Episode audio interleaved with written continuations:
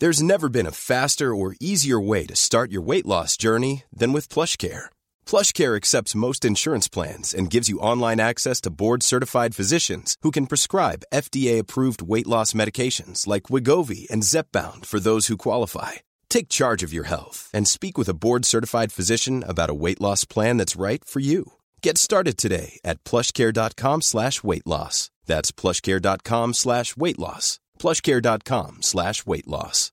Why don't more infant formula companies use organic, grass fed whole milk instead of skim? Why don't more infant formula companies use the latest breast milk science?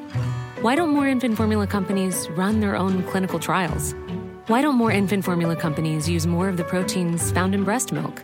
Why don't more infant formula companies have their own factories instead of outsourcing their manufacturing? We wondered the same thing. So we made ByHeart, a better formula for formula. Learn more at byheart.com.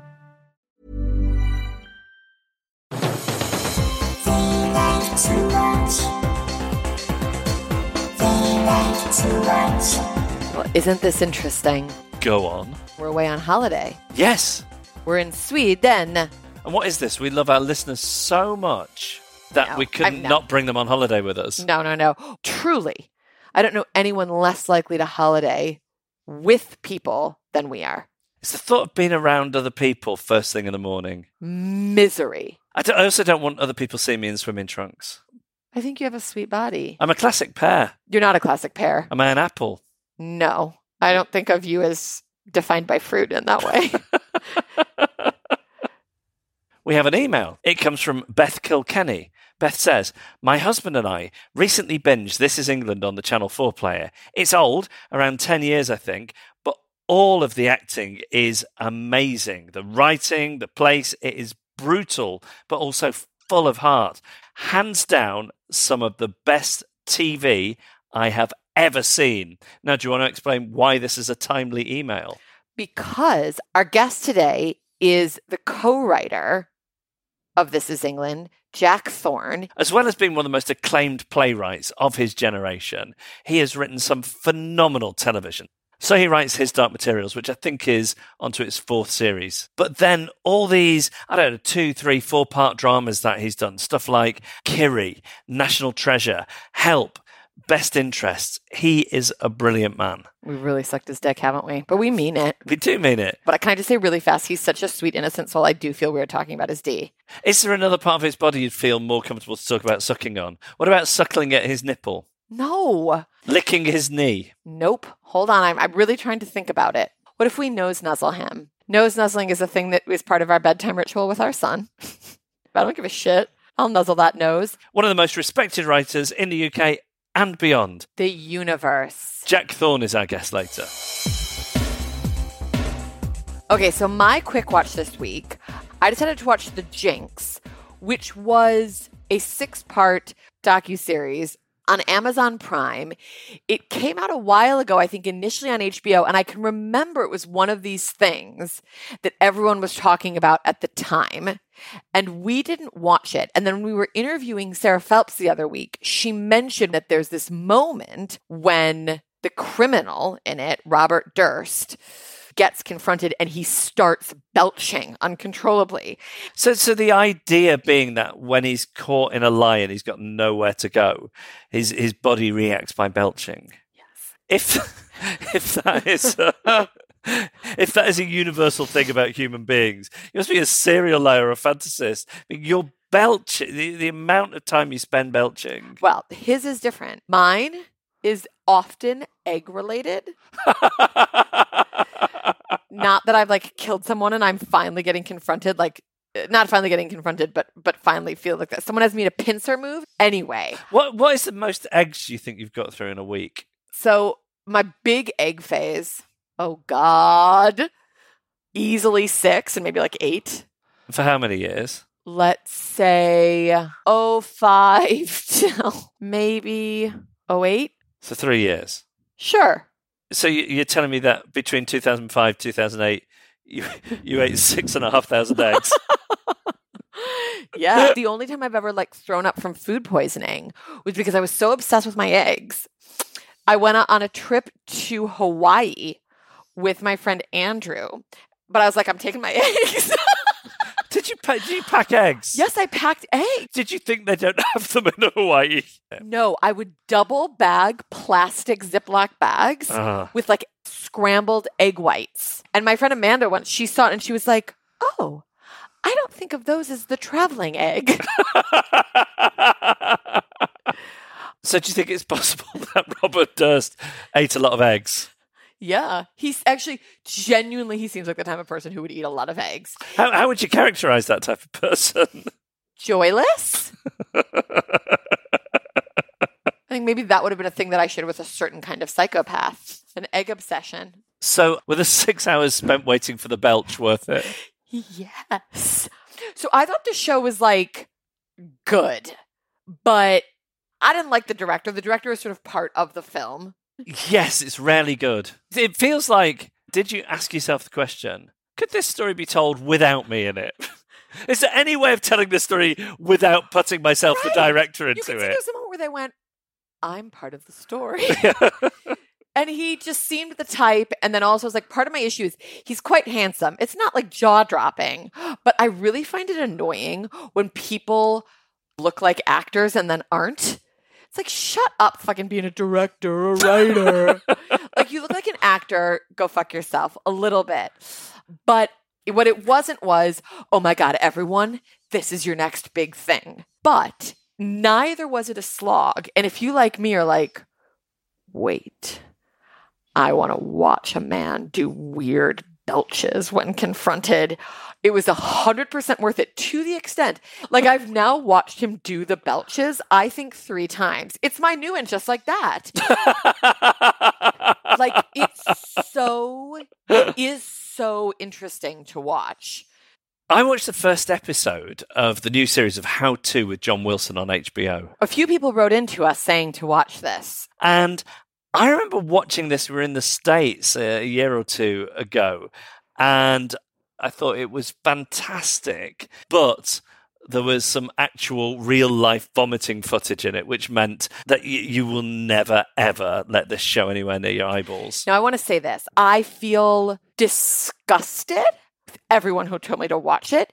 And I feel even like the inbox, which is normally a safe place for me, is disgusting just by having recommendations of a show where someone actually pukes. So, this John Wilson is a bit of a hipster oddball, wandering around the city with a little camera and filming stuff. The stuff that is all around us, but the things that we don't always notice. Oh yeah, Like, so- whatever. So, so often like beautiful bits of footage blah blah blah. that he's then knitting together like a, a visual collage, but tying it together with narration. So the first episode of the new series is called "How to Find a Public Restroom." oh my god, I should have made that film.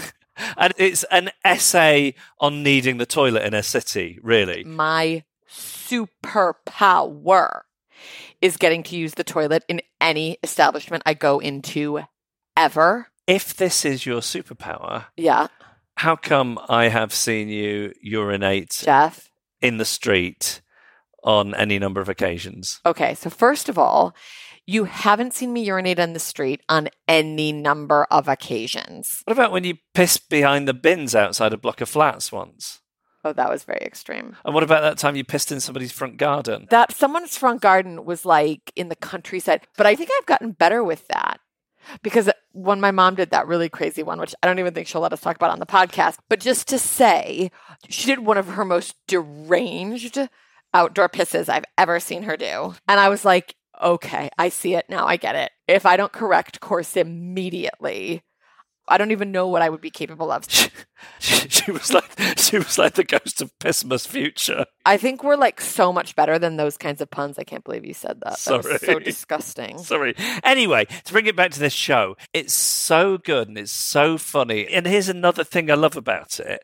There are plenty of times you see comedians doing these like documentaries where them and a comedian friend are going to go on a road trip around Portugal and see what happens. Remember my job and don't insult any comedians ever. Keep going. Uh, Or a comedian and his uncle go into railing and we'll see what happens. But you always have a sense that what you're seeing has been planned in advance. Right. The, the people they're meeting along the way, they're not really meeting them. A researcher has prearranged it. I wonder how many people listening to you talk right now are like, wait, really? No comedian and his maiden aunt is making a travel log where they um, just turn up in the Czech Republic. This stuff is all planned in advance. Whereas this show, I'm sure there is some of that to it, but it really feels like he finds the story and the theme of the essay through the footage. All right. Well, maybe I'll watch some of it if you've pre watched an episode and you can confirm it's V free. I'm excited to see the rest of the series. This first episode is definitely V free. We want to hear from you. This is not fun if we just talk to each other all the time. You can get in touch with us at fuck off at firecrotchandnormcore.com. What about things you never see on television, like belching? No one's ever burping. So I know it's a cliche to say, oh, you never see people go to the toilet, but occasionally farting will be in for either a joke or some kind of device. But when when do you ever see somebody People belch? are fucking, people are puking left and right. There's a really good scene in I Hate Susie where Susie Pickles gets diarrhea. So we're normalizing diarrhea, which I'm here for. Vomiting is overused. Where the fuck are the belches? Sarah and I were once walking down a quiet street. Sarah burped, and it was so loud and disturbing that we heard a woman scream. It was late at night, and I thought we were alone, and I did this thing that was like, it sounded like a creature from the night. Yeah, or, ah. or like how you imagine a velociraptor would sound. Yes, and she straight up screamed. What is coming for me? The gates of hell have opened, Yeah, yeah. and I'm about to be taken. And I went, "Oh my god, I'm so sorry." And that was me. It was, I mean, it was humiliating. It was hundred percent worth it. But let's normalize. Let's normalize that. What what other things are there that you just don't see on screen? Oh, I thought of another thing we could ask people for. Go on. the longest time it has ever taken you to click with a show. So, as we're drifting off at night at the moment, our sitcom of choice is Seinfeld, which is my all time favorite. And the other day you said, I think finally something is happening for me with this show. The genius of the show is coming into my body More than 30 years after it started airing. in my own time and in my own way. He's lucky to have me. So, anything on that subject you might have, uh, the longest it has taken you to click with a show, and your recommendations and thoughts on what we've been talking about and what we will be talking about, please. The email address is Fuck off at firecrotchandnormcore.com. I asked Sarah earlier how we should describe Jack Thorne to you, and you said, He has the kindest, sweetest, most innocent nature I think of anyone I've ever met. and it's so interesting then if you look at his work and think about some of the dark situations that he puts characters into or the themes that he explores. I also think he's a real writer's writer. His name comes up when other writers discuss masters of the craft. Yes, and I will say to all the parents out there, he makes you feel like your child can watch a lot of TV without it ruining their brains forever. Because that's what he did when he was a kid. I know. I mean, I still feel like TV in the 80s is different from TV now, but anyways, I'm not trying to be too difficult. Sarah's got some theories about the speed of the animation doing something to neural pathways. I'm no expert.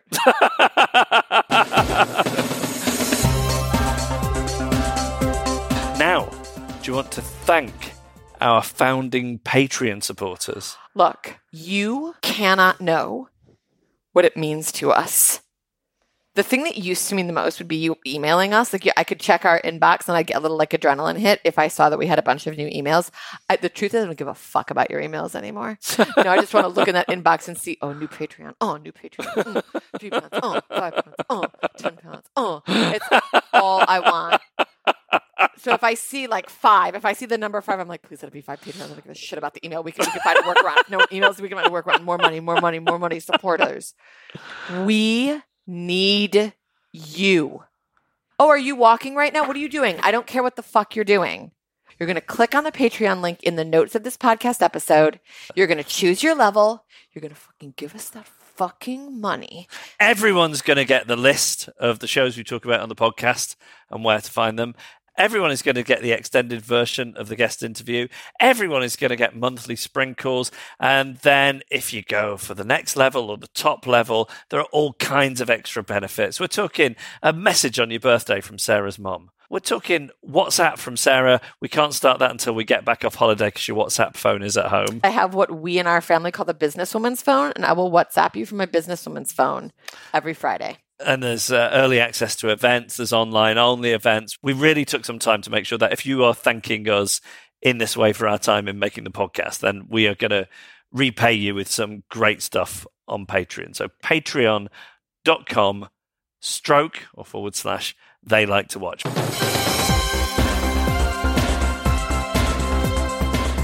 Well, I took advantage of your summertime holiday vibes and uh, got you to have a look at Hijack. Yes, which I I wasn't that interested in because I thought it sounded boring to me. But this is what I said when I mentioned it quickly a couple of weeks ago. So, oh yeah, hijacking a plane, Idris Elba. I know what that's going to be. Uh, dull, but it isn't. No, I think it's been the most addictive, like truly addictive thing that we've watched since starting this podcast. So, like, we're on holiday. So, when you're on holiday, you're hopefully having a nice time. Like, holiday isn't the time of your life when you're like, make it nighttime so I can just watch my shows. but I think as we were gaining momentum with it, I was like, just get me through to tomorrow night. And addictive things aren't necessarily the most prestigious best television you will ever watch. But that thing of getting to the end of one episode and thinking, should we just start another at least to see how we go? That shouldn't be dismissed. So, should we repeat exactly the plot to everyone? Yes. The series takes place across a seven hour flight from Dubai to London. And very early on in the flight, the plane is hijacked. So it sort of has that real time vibe. But not quite. In fact, Go on. No, I, I don't want to be that person. But some of the time discrepancy stuff just t- took me out of it ever so slightly. I don't. What was the time discrepancy stuff? So, without giving away plot, most of what's happening is happening on the plane, but some stuff is happening on the ground. yes, And and one of those storylines is Max Beesley, who he was in the band The Brand New Heavies. I didn't They, they were a, a kind of a funk soul band in the early 90s. I don't think they did much outside of the UK or, or Europe. But he has also had a serious career as an actor for many decades. But whenever I see him on screen, I think, oh, look, isn't he doing well for himself, the fella out the Brand New Heavies? But anyway, he is a policeman and he is on the ground in England. And some of the distances he travels Oh, yes, you did mention this. Okay, He's in the countryside and then he's in central London 20 minutes later. and this was your focus. This, no, I don't want to be that person. That's exactly what you're being. Really? Well, because we just absolutely loved this show. Yeah, yeah, yeah. It was great. It was so addictive. And you had a big crush. So there's a guy who does air traffic control. I don't think it's a name that most people have recognized. He's called Mohammed Faisal Mustafa. And I don't think he's done that much acting before. But you're like this. I think he is a successful businessman. Oh, And we know you love a businessman. he does business and acting. Yes. Oh my God, what's I his think, he, I think he mainly concentrates on his business with a bit of acting on the side. Shut No. up. Mainly business and acting hobby. Yeah, but I'm about I'm about to ruin it for you. Oh, Also does a bit of yoga instructing. What? Yeah. Bendy, bendy. Wait, he's a yoga instructor and a businessman and an actor. yes, a polymath. Where do they find him? Mm. That's shocking. Ew, it's grossing me out. I don't like it anymore. Single? What's his story? How old is he? He's young, right? Let me guess. 33. How old? I don't know. Well, is it not where you're looking? He's not got a Wikipedia page yet, I don't think. Oh my God. Where do they You could get in there people? early. How do they find Hang on, why am I, as your husband, saying, oh, you could get in there early? Oh, I thought you meant build him a Wikipedia page. that says everything about your self esteem. You heard it. The, the only way in which your worlds intersect would be if you built a Wikipedia page for him. yeah. How else would I meet him? You had a visual treat as well. I did. One of the cabin crew. Oh, and the mom. Oh, You had a very predictable reaction and then a less predictable reaction. We won't say too much about it, but um, oh my god, if you become a Patreon supporter this week, I will tell you who Jeff's likely and unlikely crushes were on Hijack, which seriously, you're going to watch it because it was just that fucking good. Everyone's talking about it now. Yeah, it's. We're it- followers on this, not leaders. I think an inevitability as you watch this show and you think about how you yourself would react in a hijack situation. Oh my God. I would not showcase bravery. Oh my God. Wait, maybe I would. Wait. Oh my God. Go on. Okay, so I've always felt like some terrible things in any kind of situation like that would come out of me. Like I really think I'd betray my fellow man and like do whatever the fuck I need to survive. And I don't know, I think I could do some very bad shit. But I just remembered that I was on an overground train once in London and there was something very strange going on with the man and he got too close to a child and everyone stayed out of it except I instinctively put my body between him and the child. I need a hero. In the line of fire. I put myself into the line of You, fire. you could be um, one of the president's bodyguards. I was so instantly pleased with myself. I was like not even looking at the child. Like the second that the the goodness in me did come out, I was like, did anyone fucking see that? Like I was like, oh my god, let someone walk by that I know. Like I was so selfless in that moment. We are getting on a plane tomorrow. Has watching the hijack made you feel any differently about that? Yes. And I feel that as my brain starts to deteriorate as I age, as I become a more susceptible person, like in a bad way, there's a door in my brain that leads to fear of flying. And that door has been shut my whole life. It's just shut. But I feel like I felt on recent flights like someone's like just knocking. And I'm like, wait, what's behind that door? oh, a profound fear of flying. And I'm letting you know that I don't think I'm more than a decade off from having to sedate myself.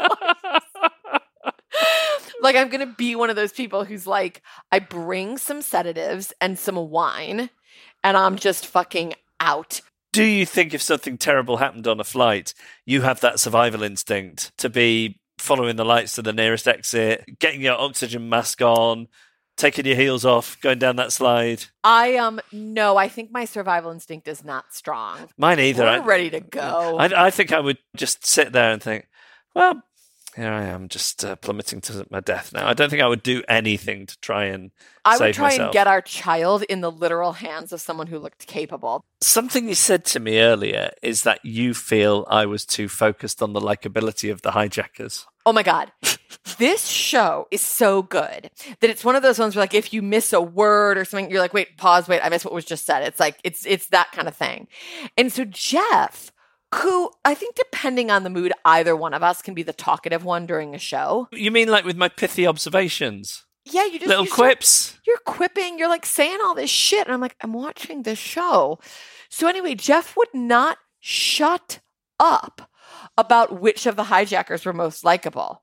So we'd be watching and be like, who's your favorite hijacker? And I was like, I just missed what Idris said. So Jeff feels strongly that you can rate the likability factor of each of the hijackers. Mm.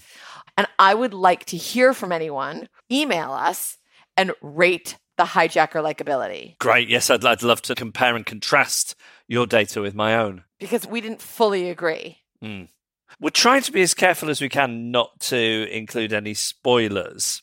But I will say, one of the first acts of the hijackers is to turn all the entertainment system off and to stop the cabin crew from doing any kind of food and drink service. Which of those things would you find the most distressing? Actually, probably the TV because, as per my um, egg drama, I'm not getting on an airplane without food. So I would have I would have stopped at the Pret in London. Well, I guess I'm in Dubai, but I would have gone to whatever they got in Dubai. A Pret. So actually, I'd be okay without the food because I bring my own stock. Because you never know what you're going to get. I, I want to say about aeroplane food that even though if it was available on a menu, you would never order it. If there was a restaurant serving aeroplane food, you would never go there. I find the the compact nature of it and all the little areas on the tray. I find it uh, exciting to to get that. No, I see what you're saying, and I feel the same if I was still a child. It's like it's like the way that I think it's fun to look at a dollhouse where you're like, oh, little things. Oh, there are some heavier moments in this show because it's about a plane being hijacked. But I don't think there's anything that you found as disturbing as the couple of occasions where when people who were in business had to go into economy. it's your trauma. Long and short of it is, Jeff used to be able to afford a business class flight. He can't anymore, but I don't mind. So I have no fear of flying, but. You have fear of flying economy? yeah, I think I need to be sedated now when we go on a long haul flight. Because you're so upset about being in, in economy. Yes. Whereas I am more normally worried about crashing. So only seven episodes of this. It feels like the type of show they will do a sequel to. I don't see it. Uh, you would say to this guy, The writer, you mean, George Kay. George Kay. You'd go to this guy, you'd go, You know what you're doing. What else are you going to make? And he'd go, This with so and so. Yes, of course you would. But that's not how network executives are thinking. They always want more series of things. And I can see there is a criminal world you could go further into, but you can't still be called hijack. Oh, you'll never guess what? They've hijacked another plane and Idris Elba's on it. No, but that it would be another collab with him and Idris or Idris in the same role. But you can't change the title. Well, listen, George, you're very talented. it's the guy who did Lupin. I know, and I like Lupin, but I thought this was like a million times better. Have you watched Hijack? Did you have the same reaction as we did? Did you love it? Would you like to rank the hijackers in terms of likability? Can you see any way of them doing another series and still having it be called Hijack? Did you love everything about it except the stuff to do with Max Beesley on the ground and how quickly he was moving from one place to another? Or did you not like it? Tell me why. Fuck off at firecrotchandnormcore.com. And coming up, we've discussed how pure he is.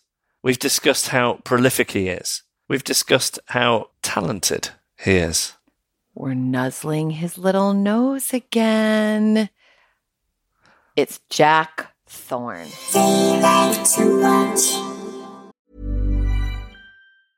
You should celebrate yourself every day, but some days you should celebrate with jewelry. Whether you want to commemorate an unforgettable moment or just bring some added sparkle to your collection, Blue Nile can offer you expert guidance and a wide assortment of jewelry of the highest quality at the best price. Go to BlueNile.com today and experience the ease and convenience of shopping Blue Nile, the original online jeweler since 1999. That's BlueNile.com. BlueNile.com. Hiring for your small business? If you're not looking for professionals on LinkedIn, you're looking in the wrong place. That's like looking for your car keys in a fish tank.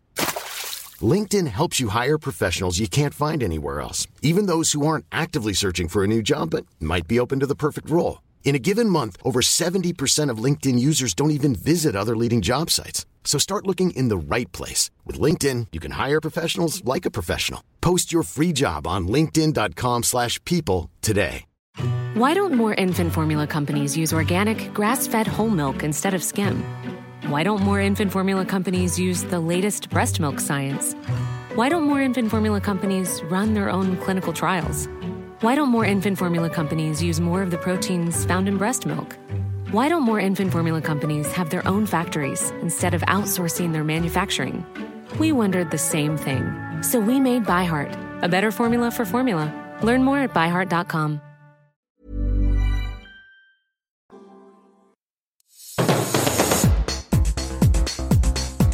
What is your relationship with sleep like? Because you work like no one else. You, you write for all. That's there's a lot of there's a I don't think that's true. But, I've, I've, I've watched videos of you saying that the thing that you think is different about you compared to other people's writing methods is that you write for these long stretches of time, up to 14 hours in a day.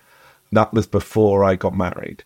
Um, I wouldn't do that now. I, you know, used to, but but but I was just me. You know, I, I didn't have any friends, so it was just me and an occasional call to my mum or my sister, and then just writing. You know, there wasn't anything else, so it was just that it was the it was fun. This, too, this know, just it says to me that he's a rich inner life. I think I'm in a healthier place now. But there was there was a thrill to just sort of total immersion. But I also think, you know, that's how I spent my twenties. Do you wish that you had done something else? Sometimes.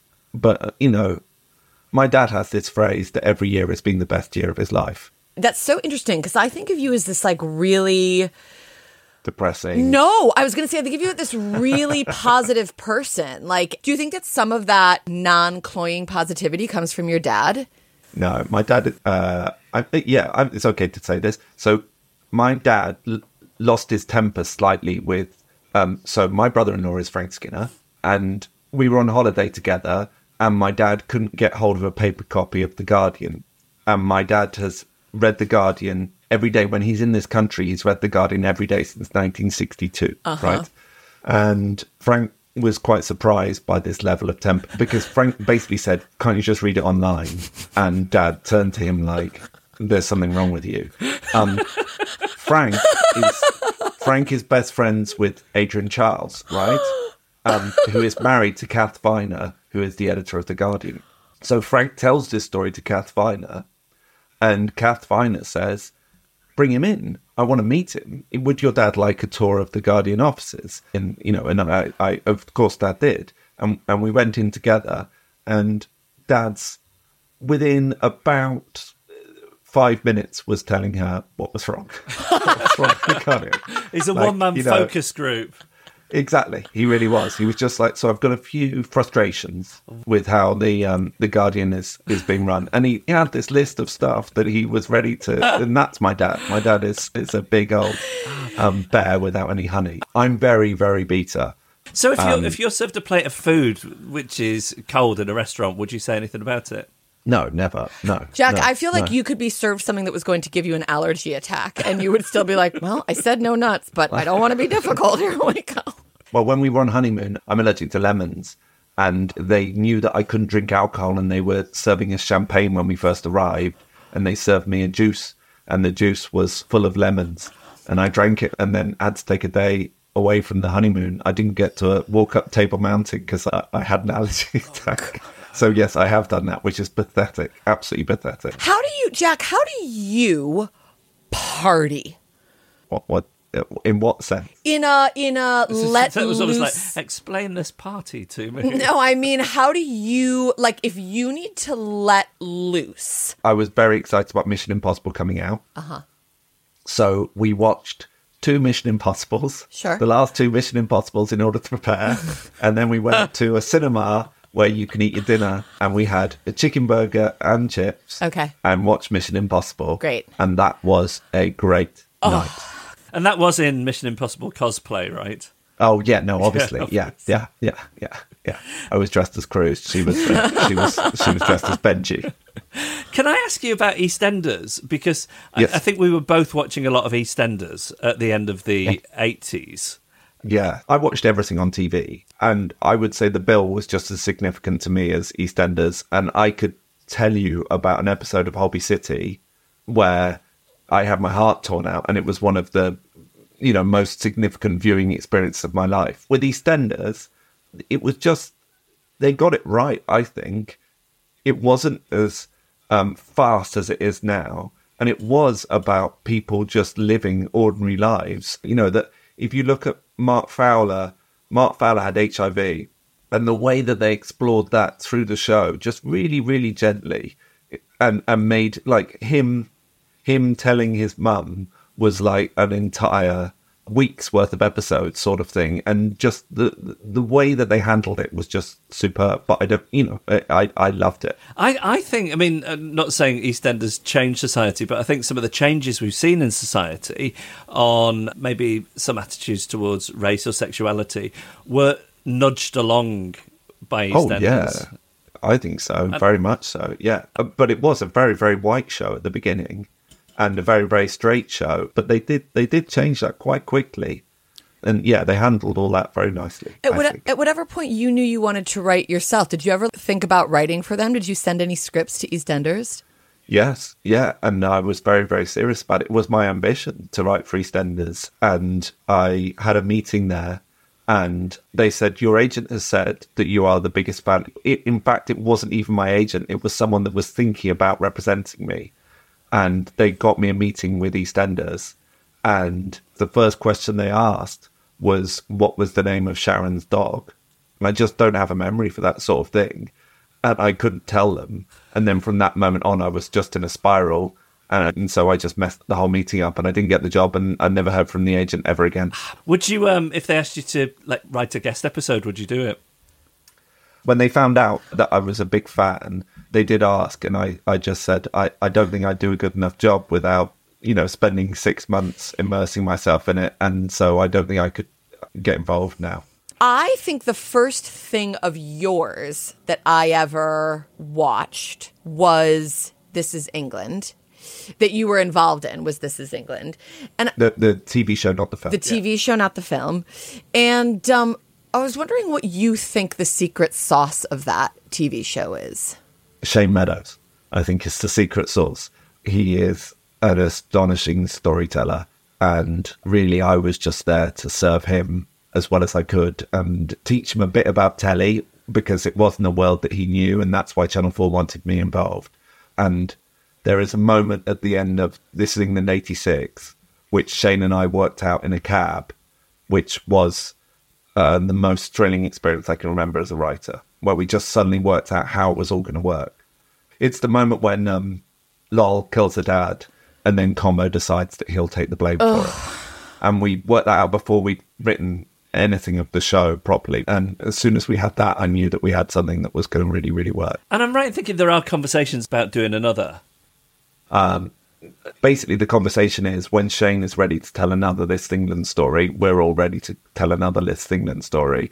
Shane isn't, I don't think, quite ready to do that, but occasionally he has thoughts, uh, and then he'll just kind of put those in a box until they're full enough of fruits that he's ready to go again. But it wasn't a tr- trilogy that is definitively that's that's the end. Well, there was a really good end to it. It was a good end. And so, you know, th- there was a sense of closure that I think if you reopen that box, you do it with uh, trepidation. How do you split your time in terms of uh, British versus American TV? I, I, I don't know. We ju- we watched Sixth Commandment and The Bear this week. It, it's just wherever's good, really. But I do think that British TV's got a lot more to it than people seem to give credit to. You know, What's the difference for you between writing television versus writing a play? writing a play is a lot harder. Why? I I understand the rhythm of TV. I think because I watch so much of it, um, which isn't to say I get the rhythm right every time, but I understand what a Channel Four hour feels like, and even when I'm writing a BBC hour, it's something that's sort of ingrained in my blood somewhere. Um, and whatever I'm doing, I'll, if I look at it afterwards, it, the script will roughly have that shape. Whereas with plays, you're just kind of like, okay, how do I do this? And uh, and particularly if you're writing something that's quite intimate, it's really hard to find that shape. And I struggle all the time That's with it. so interesting to me because I'd have thought that the play is the thing where you have the most freedom as the writer because nobody else is weighing in at the writing stage. That's absolutely true, but I find that freedom quite difficult. Um, you're like, okay, uh, here's a big blank canvas, and I'm like, oh, what do I put on that canvas? And I get very scared and freaked out by it, and I'm constantly going, you know, how would Lucy Prebble write this? How would James Graham write this? You know, I'm, I'm just, it, I find the freedom a little scary. if you're comfortable talking about it, how do you approach the relationship between your own son and television? Because it's such an integral part of your growing up, it sounds like. But also, Yes. we're all like parents of kids and monitoring screen time. So, how do you think about that? Elliot doesn't watch a lot of TV, which is really bizarre. Um, he watches films, um, but but you know he'll watch probably about an hour a day. But then films I've been much more curating, which sounds really I don't know that awful. Like, you know I've I've got a sense of what films he's been watching when. What was the last Um, what was the last film you showed to him? Harry Potter. We're on the Harry Potter books now, so we we watched Harry Potter, uh, which was amazing. The first Harry Potter, but I but like it was really important to me that he didn't start with Pixar. I want him to start with the slightly odder, older Disney films. So Bedknobs and Broomsticks, um, Mary Poppins. Those are Elliot's favorite type of films at the moment. Chitty chitty bang bang. Oh, you see, 'cause we, we've done this wrong because you, we, tr- we try and show those films to our son, and and they just feel too slow to him. I read an article about it which which said once Pixar's in your blood, you can't really escape that Pixar vibe because Pixar is so good at delivering. You know, when I talk about a Channel 4 hour, Pixar deliver a, a film that is just perfect, is perfected what certain things should happen in certain ways. But I wanted Elliot to be interested in imperfect storytelling before he got interested in perfect storytelling because I'm a freak.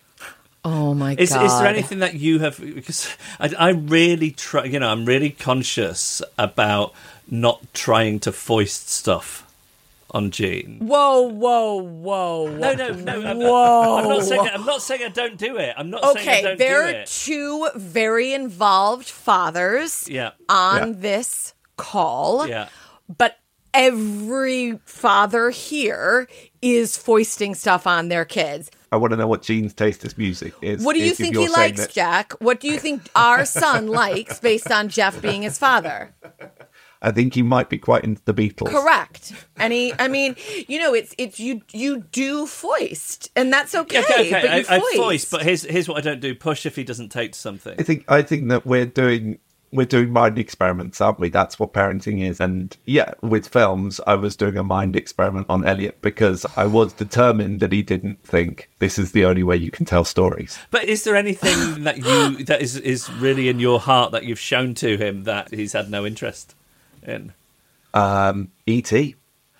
And he, he's, E.T., he he's was like- named after Elliot from E ET. Yeah, and he was just kind of like, yeah, no, this is nice. But we were sat there, you know, I, I did it twice actually. I did it with a snowman where I was sat there basically going, cry, cry, cry, cry. And then with ET, I was going, cry, cry, cry. And both times he was just kind of completely oblivious. Jack, when, when you think about everything you've written for TV, what do you like the most? Because Sarah Phelps was saying to us that you know a writer just sees the imperfections, the things that they didn't quite fix in time. What wouldn't you turn off if you were flicking through the channels and you came across? Oh, it? I turn everything off. But if you're asking where I felt like I got it more right than wrong, or less wrong than others, um, I like National Treasure. Oh, that's um, tremendous. Yeah, I like Kiri, yeah.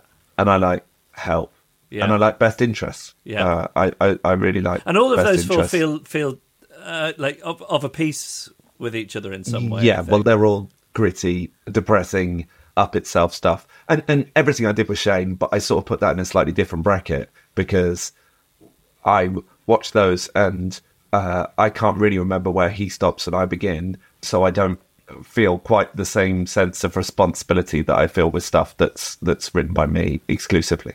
So how many seconds you accidentally alight on something you've written? How many seconds does it get before you you? Oh, I don't flick, so I don't. I, I don't flick Okay, really, so okay. I don't really know. I go on Netflix and I'm going down through what they suggest for me, and I see something of mine, and I go, "Well, you've got that right a little." Do you know what I mean? Like you know, and then I'll watch to see because they have weird clips that they use rather than trailers. So you know, I'll watch to see which weird clip they're using, and then I'll go, "Yeah, move on to whatever else they've got." What thing do you feel like you haven't cracked yet? What I think most writers would tell you that they quite liked over it in succession.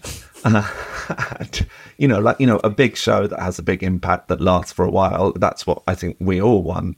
Um, and uh, the reason why people think I'm so prolific is because I tell a series of four parters or one parters rather than, you know, eight parters that then have a second series that then have a third series. And I haven't done No, much of that. it's because you do that, and then at the same time you've constantly got plays on, and then you're constantly being brought Yeah, in to if you compare- adapt if or you- work on stuff, and you're off to if you fix other compared my scripts. output to, to Steven Knight, right, in terms of hours of content made, it would be pitiful.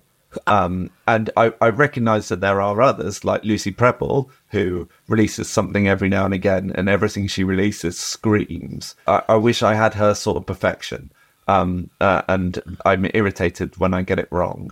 I, I don't think I've quite got her you know, uh, her feel. I don't know what it is, but you know, yeah, I envy that hugely. Um, can we do some quick fire questions with you? Yes, Who has the remote, you or your wife Rachel? Me because Rachel doesn't know how to work the TV. Oh. Um, what's the uncomfortable percentage on your Sky Planner?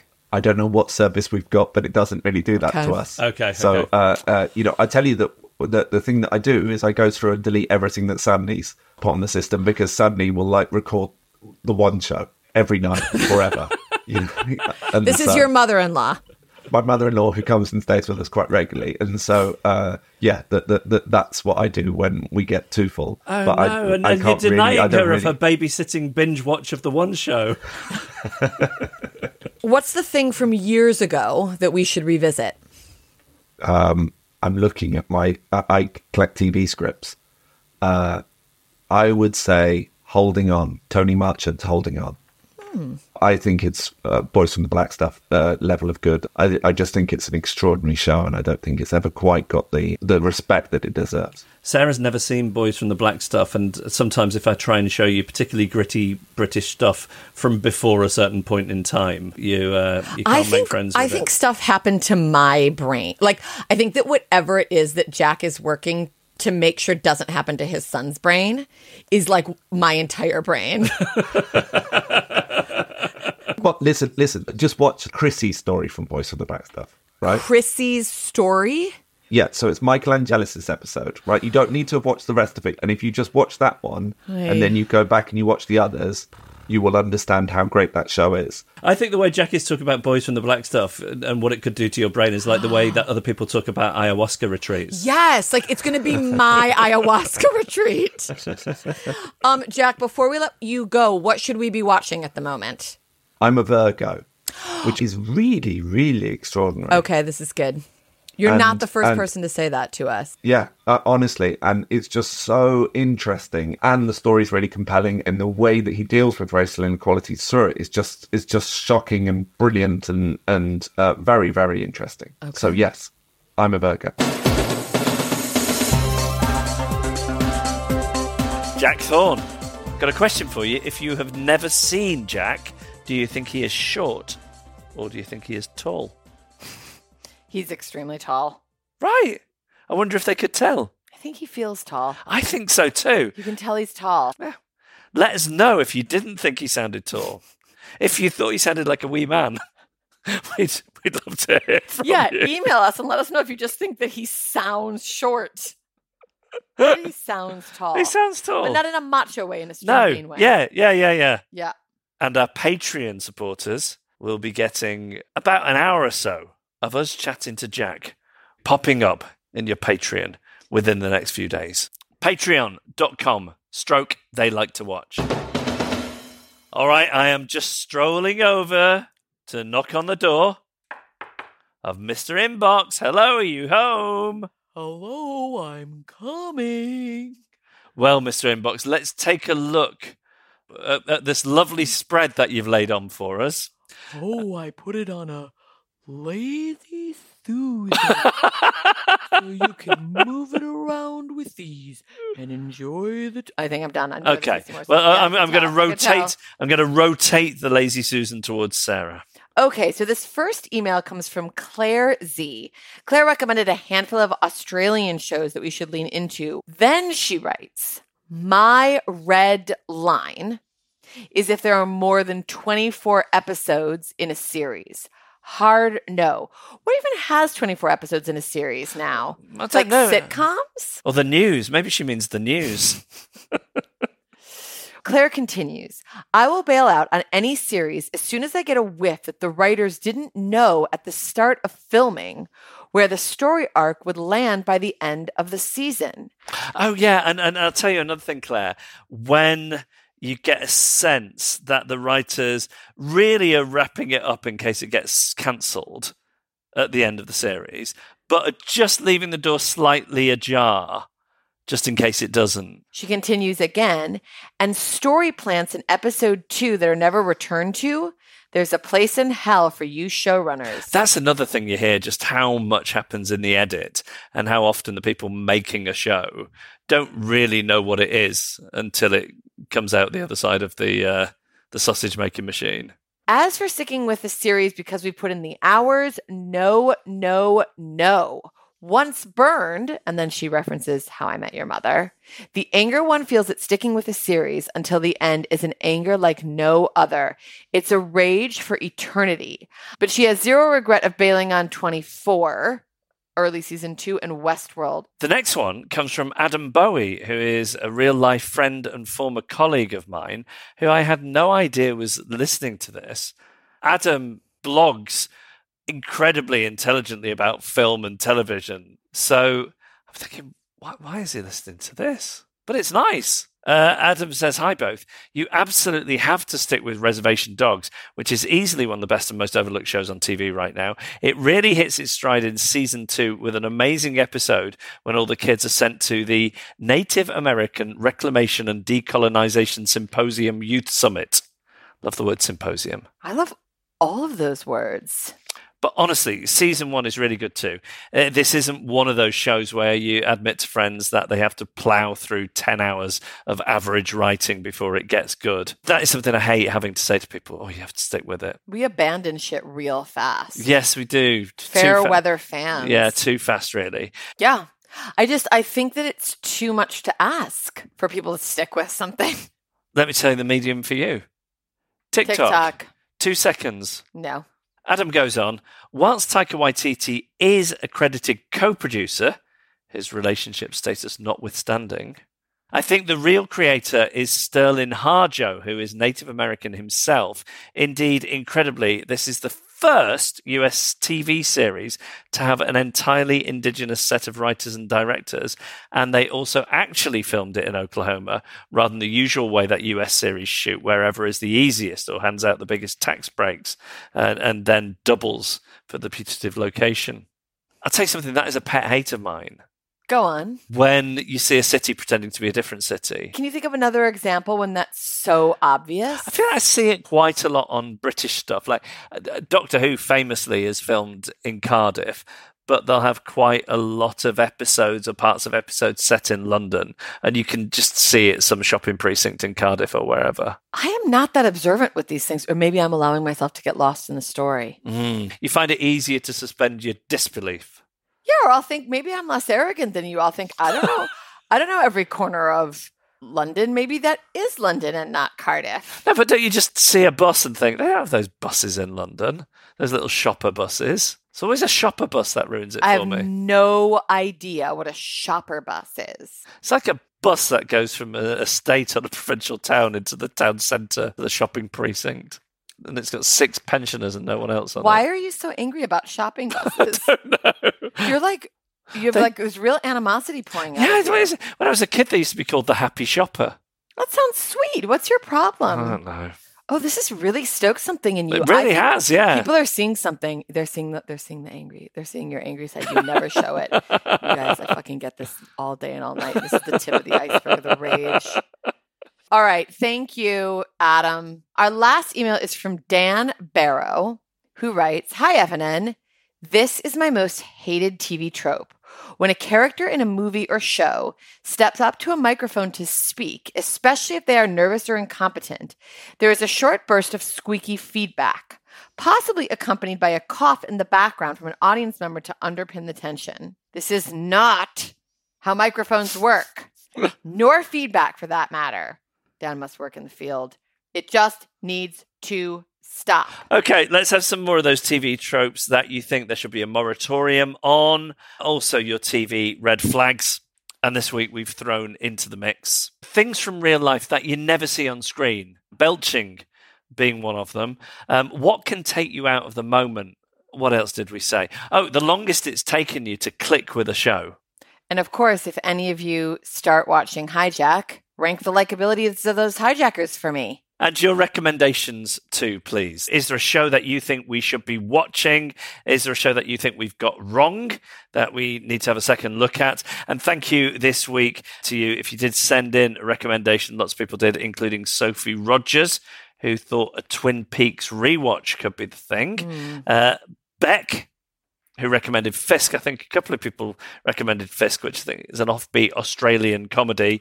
Um, Jane, who suggested Slow Horses on Apple TV, which I hear loads of good things about, but I'm put off by the title, even though I know it isn't about slow horses. Oh. Even though I know it's about spies and it's supposed to be good and clever and funny. Um, Jane also recommended Platonic. And on the subject of kids' shows that adults can watch without feeling creepy, Kat Alexander recommended another Australian show, Round the Twist. The email address is Fuck off at firecrotchandnormcore.com. So here's what everyone liked to watch this week, and I just want to say because we're on holiday, it's quite hard to Google which platform things are on Oh shit! because it's giving me where I can watch it in Sweden. So Oh, I've God. tried my best, but this might be slightly inaccurate. If it is, I will correct it on the Patreon. Okay. Sarah liked to watch The Jinx, which is on Amazon Prime. I like to watch How To with John Wilson, which is on HBO. And I think will surface on BBC Two in the UK. That's where they showed the last series. We like to watch Hijack on Apple TV. Jack Thorne like to watch Boys from the Black Stuff, which I think you can see on BritBox and Amazon Prime, and probably you can buy it on iTunes or Apple or whatever they call it these days.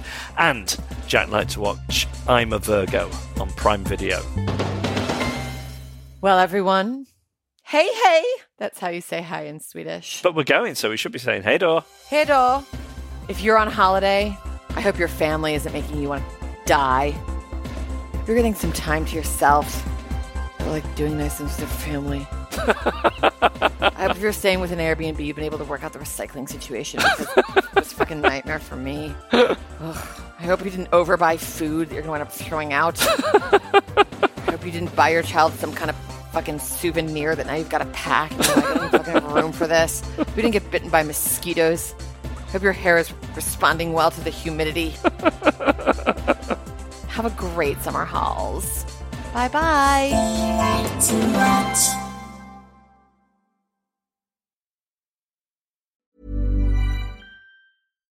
Why don't more infant formula companies use organic, grass fed whole milk instead of skim? Why don't more infant formula companies use the latest breast milk science? Why don't more infant formula companies run their own clinical trials? Why don't more infant formula companies use more of the proteins found in breast milk? Why don't more infant formula companies have their own factories instead of outsourcing their manufacturing? We wondered the same thing. So we made ByHeart, a better formula for formula. Learn more at byheart.com.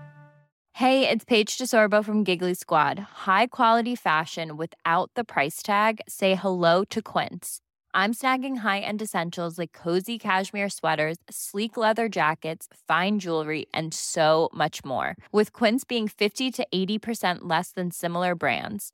And they partner with factories that prioritize safe, ethical, and responsible manufacturing. I love that. Luxury quality within reach. Go to quince.com slash style to get free shipping and 365 day returns on your next order. Quince.com slash style.